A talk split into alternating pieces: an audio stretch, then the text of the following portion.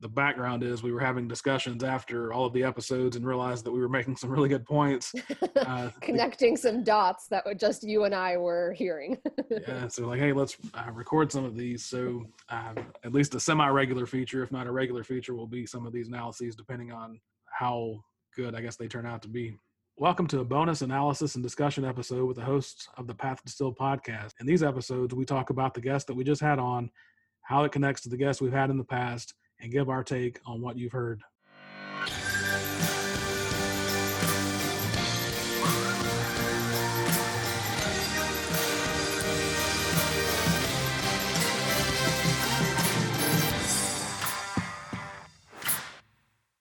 He's uh, amazing, uh, isn't he? What do you What do you think? Uh, yeah, I thought it was awesome. Um, I, I could, could t- I could listen to him forever. I could do an entire episode on the setting goals versus not, but I guess I know uh, we're gonna. I'm not. I wasn't kidding about that. We're gonna have to bring him back on with some like people who are real true believers in goal setting and see what happens. And he brought that in, could be like a live episode or something. Because if you can tell, there he's not without goals, right? Like he mentioned, he does mention that in some places in the sport he did. You know, you have goals, you have times, right? Um, but he like fights against it or has a different perspective on it, which I, I always appreciate listening to.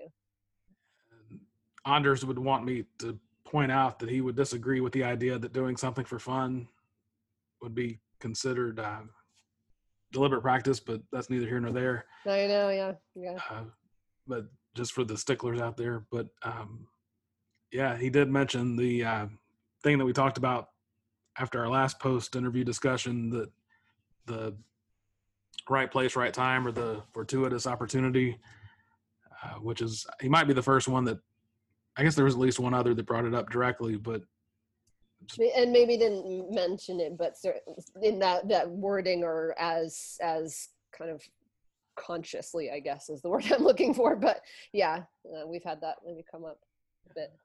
Uh, the goals fees i definitely think we should dig into more um, and the ways I, I i like it reminds something i jotted down to remind myself of um, when he was when was he talking about this? He was talking i jotted down hold like basically holding competing emotions right? Because it was when he was talking about that first experience where he said he was excited but also nervous.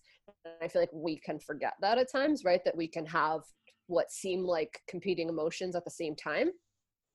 But it also i was thinking about that when he was talking about deliberate practice because in some ways it seems like he aligns with that notion and in his training did when he was pursuing being an athlete but in other ways he doesn't right? It's almost like conflictual right? And so um, i think it's, just interesting to, to think about right? Does it all have to be one or the other as as most people would like to present it? Sure. Um, and i was also struck by his routine creation mm-hmm. like pre event even day before event because i'm the type that that spoke to me because i'm very routinized and i think the idea that where do you put that energy? And it removes the likelihood that one will interpret going back to the competing emotions even uh, but it reduces the likelihood that one will wonder is, am i is the lack of routine creating anxiety? Why am i nervous? And if you kind of have that routine then you feel like you're already doing what you're trained to do once you start that pre routine and so i thought that was really clever.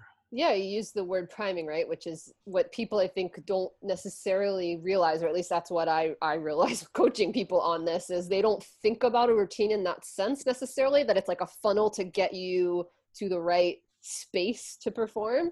Um, i asked him about kind of the, the controllability piece and the timing because i think it's also important to remember that it's you also you have to take into consideration the type what you're doing what you're doing which is what we were just talking about the type of person you are but also the performance, right? So he was working within a, uh, an arguably very controlled pre-performance, right? Like you have these t- starting times, and there might not be much that gets in the way of that going off as planned. And you, like he said, you can really decide how early do I need to get up and what do things need to look like.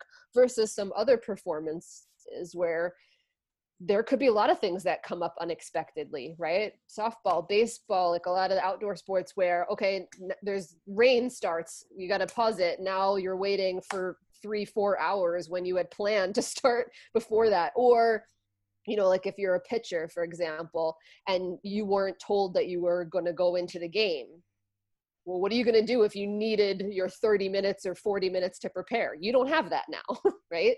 Um, so i think that's that's why i was asking that question a little bit to see for him his view on it but also what his performance was like that enabled him to have such a him and his partner to have such a strategic routine that sounds like it was very clearly mapped out and easy easy to always have it look like that and that the discussion you just the points you were just making reminded me of Lea Ann Parsley's episode where she had to zone in block everything out on the course itself, and her uh, one of her teammates noticed everything on the way down, and so I wonder if there are differences as well on how useful that is for certain athletes over others. So certainly something sure. we could dig into Absolutely. as we uh, talk to other athletes. Um, awesome. The Path Distilled is hosted by Kevin Harris and Lauren Tashman, created and produced by Kevin Harris. The content is copyrighted by The Path Distilled, all rights reserved.